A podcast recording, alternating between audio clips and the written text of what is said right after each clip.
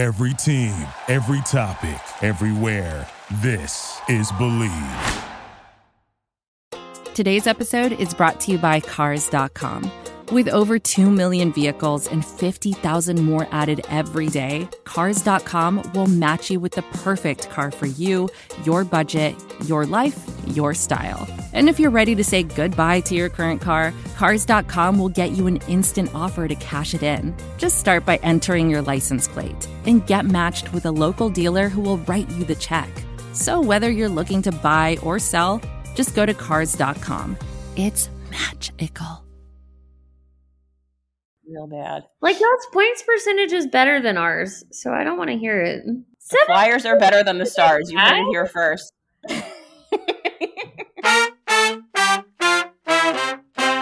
Welcome to checking out the competition, Dallas Stars. We are joined by one of my top three people to do these with, Taylor Baird from Defending Big D. Taylor, how are you doing? I'm doing okay over here in Starsland. Excellent. So, um, before we started recording this, Taylor was complaining that the Stars are ass, but they are in fact eight, five, and one in their first 14 games, which to me seems not bad. Second in the Central, right behind Winnipeg. Um, before we get into this season, why don't you give us a little rundown of what the Stars got up to in the off season? So the big thing for the Stars in the offseason was really locking in some of their key players that um, were restricted free agents. So they were able to sign Jake Oettinger, their goaltender of the future, and clear cut number one now um, to a, I believe it was a three year deal at like three and a half or four million dollars, something in that range. Um, which is a nice little piece of business to see how how he does as a starter.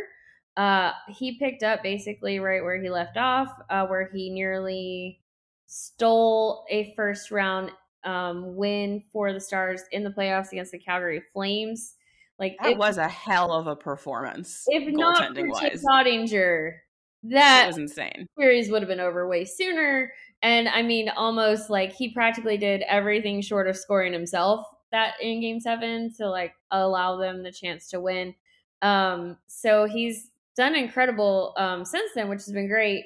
Um, and then they also needed to sign Jason Robertson, their top goal scorer from last season.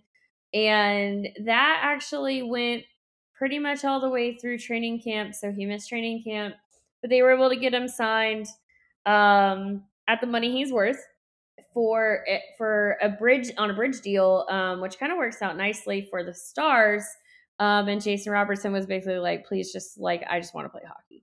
Um, and so he missed a lot of the preseason in training camp, but um, he also has just come in and magically picked up where he left off. Uh, so it's been kind of good business for Dallas. And then the only, like, I guess, key thing was they did part with some aging veterans. So, so long, Alexander Radulov. We loved your goal scoring energy uh, when you did it, but he was kind of a non factor last season. So they said goodbye to him. And then the only big free agent signing that they made was Mason Marchment, um, who was coming off a career year with Florida. So a nice little tidy piece of business. Oh, and then also the biggest piece probably in the offseason was saying goodbye to Rick Bowness and saying hello, Peter DeBoer. How are you feeling about that coaching change so far? well, um, the results kind of speak for themselves. I mean, Dallas has been off to a decent start, like you said. I didn't say they were ass. They just did assy things last night when, when they played against the San Jose Sharks. So, like, you you lost to one of the worst teams in the West, so obviously the vibes are not great today. Um, but it was exciting, and if you're gonna lose, at least lose in an interesting and fun way. Uh, and Yes. so Dallas has figured kind of how to do that a little bit. Um, so last night they stormed back and almost completed a um, comeback, but ended up losing five four. But the fact that they scored two goals in in the third period um, and made it really exciting there at the end, and were I mean without James Reimer and and I mean they, he made some 10 bell saves. So, you know, like, so the, the vibes are good. Like, overall, the vibes in Dallas are good. The team is really happy. They are scoring again, which is absolutely insane because they were one of the worst scoring teams on the planet last year and the year before and the year before that. it's been like a four year thing. So the fact that they are amongst one of the top offensive teams in the league is actually pretty damn impressive. Uh, and considering that the roster didn't really turn over all that much, mm-hmm. you pretty much contribute that to a change in system. So, hello, Pete DeBoer. Yeah, I, I was gonna say it's it kind of seems like I guess does it look visually different to you or is it just kind of you think subtle changes that have kind of let the guys go a little more wild in the offensive zone? Oh no, it's a it's a very very different um I mean I think I counted on like one hand the first 5 games the number of times that the Dallas Stars did the chip and chase or the dump and chase uh, zone entry into the offensive zone.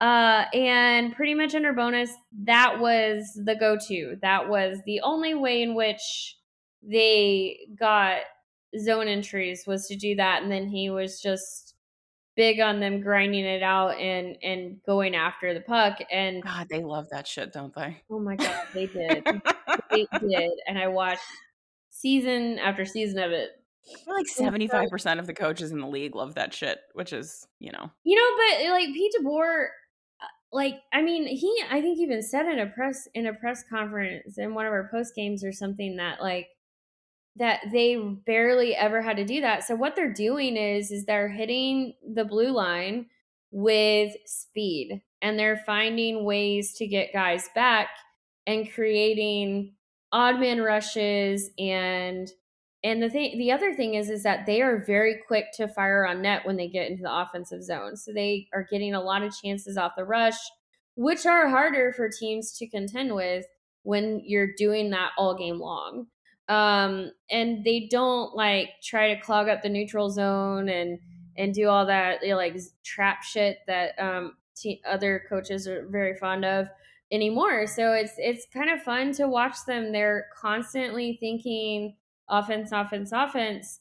But they do still have a defensive structure that, as long as they don't like lose their brains for two minutes, um, they they can figure out how to keep other teams off off the board. And I mean, they're still one of the best defensive teams. I mean, they're top ten defensively mm-hmm. against in goals against. So when you have a top 10 offense and a top 10 defense that generally leads to good results so looking at the top scorers on the team so far, it's kind of I think what you would expect if you're, you know, only a casual observer of the Dallas Stars. Like the names kind of make sense. Jason Robertson, who you talked about, Roope Hintz, Pavelski, Jamie Benn, Tyler Seguin.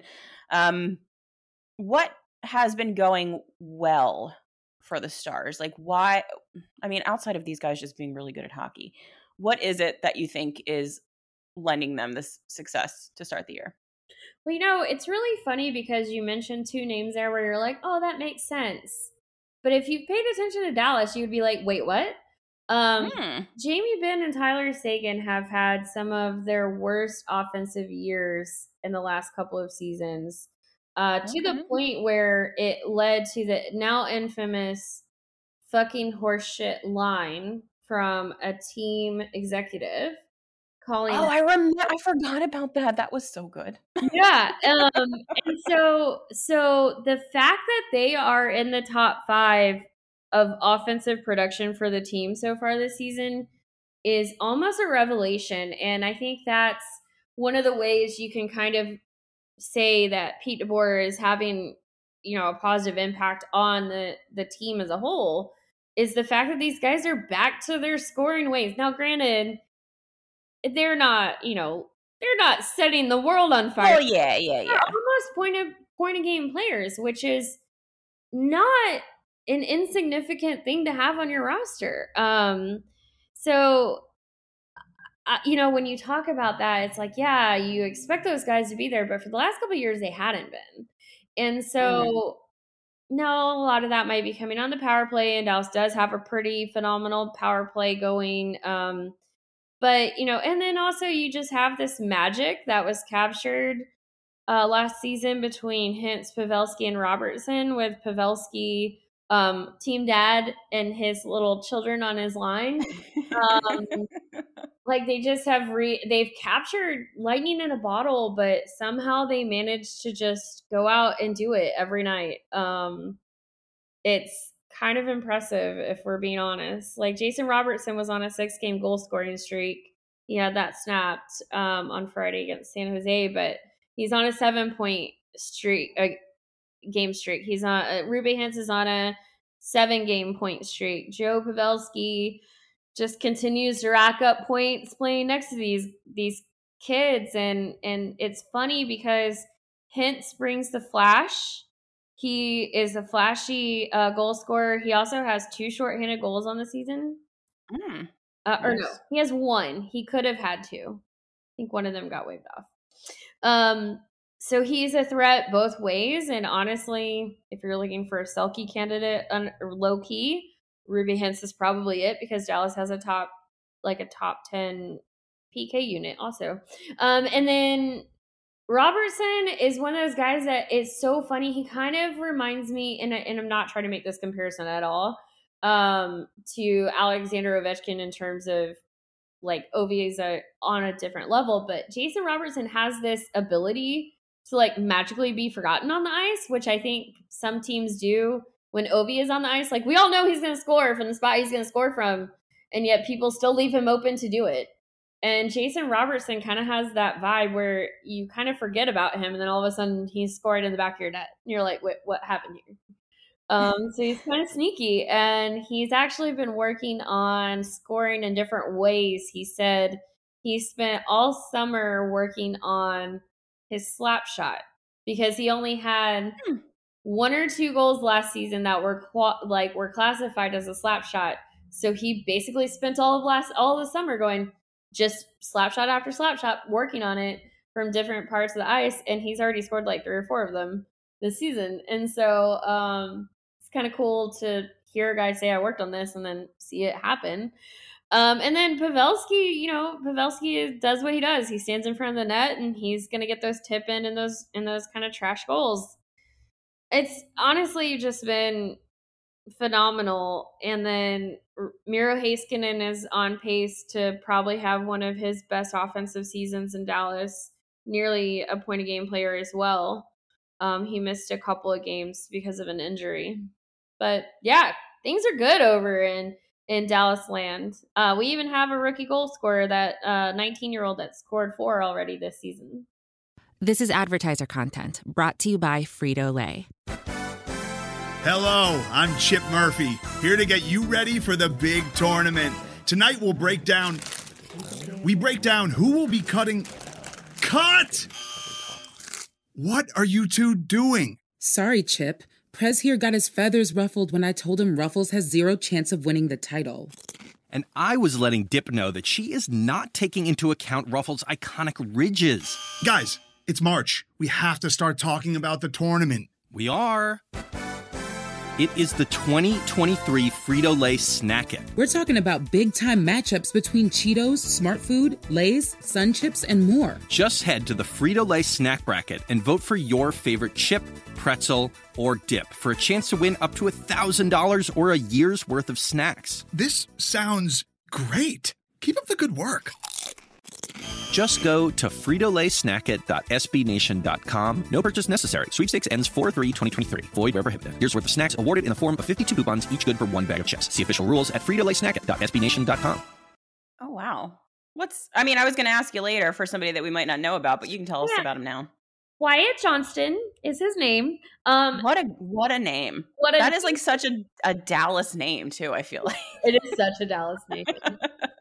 it's great. He fits in so perfectly here. Um, he is currently actually living with the Pavelskis, and uh, so Adorable. that's why I kind of kind of joke that Pavelski is team dad.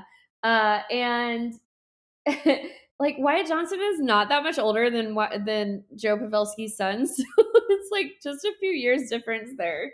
it's so funny. Um, and then at the team Halloween party, Wyatt Johnston dressed as a golfer, and then Pavelski and his wife dressed as caddies. Oh my god, it's so cute. Leading into it, and we loved it. So great. Um, but yeah, so he's actually been on the line with Ty Dellandrea, who's kind of a little shit and Jamie Benn. And so I think Jamie Benn has been kind of revitalized by playing with these young kids that are hungry and, and just are here to prove that they belong. Um, and then Ty Dellandrea kind of reminds me of a young Jamie Benn in a way. He can get under your skin. Uh, he it is not afraid to lay out a big hit. He doesn't quite have the goal scoring touch, but he's pretty solid defensively. Um, and he has made some really pretty setups for some really pretty goals by Johnston. So that that line seems to be clicking very well. What's going poorly for the Stars right now? um so they have this unique and, and uncanny way of being their own worst enemies. Mm. And sometimes, and and and here's the thing: it, when it happens, it it like happens, and it's really bad. If they get caught for too long in their own defensive end, they kind of run around like chickens with their heads cut off, um, which is not a great defensive strategy. And it has actually led to a couple of games here recently where teams have been able to make some pretty quick strikes on them and then come back and do it almost immediately. And all of a sudden, a game that goes from, you know, being a 2 1 or a tie game is all of a sudden you're down by two goals, two or three goals. Um, so we watched them do it versus San Jose. Um, and then I think against Winnipeg also that happened. So it's it's not great. Now Dallas has when they have succeeded, um, they've been able to essentially just not play in their own end. They've been really good at keeping the puck on the other side of the ice and, you know, dominating the possession game. And I will say that Dallas is nearly undefeated if they score three or plus goals this season. So they've figured out a way to lock other teams down uh, but when they don't do it, if you can hang a couple on them quickly, it's like they don't know how to recover from it.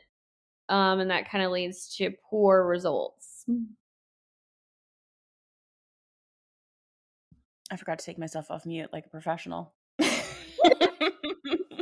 happens. yes. Uh, final question, as always score prediction for this game. Well, I don't really know because I don't really know what to make of the Flyers right now. Oh, hey, samesies.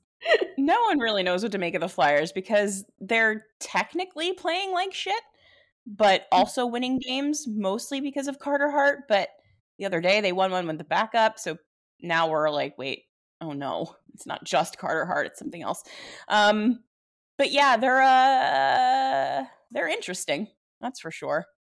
Yeah, I mean, point percentage wise, Philadelphia is actually higher than Dallas. Um, Dallas has the benefit of being in a in a conference. It feels like that is just not come out the gate really well. I mean, Anaheim, mm-hmm. San Jose, Vancouver, Calgary, like there's so many teams that are even below 500 in the West, and so it's easy to be like, well, they're just picking up points against those.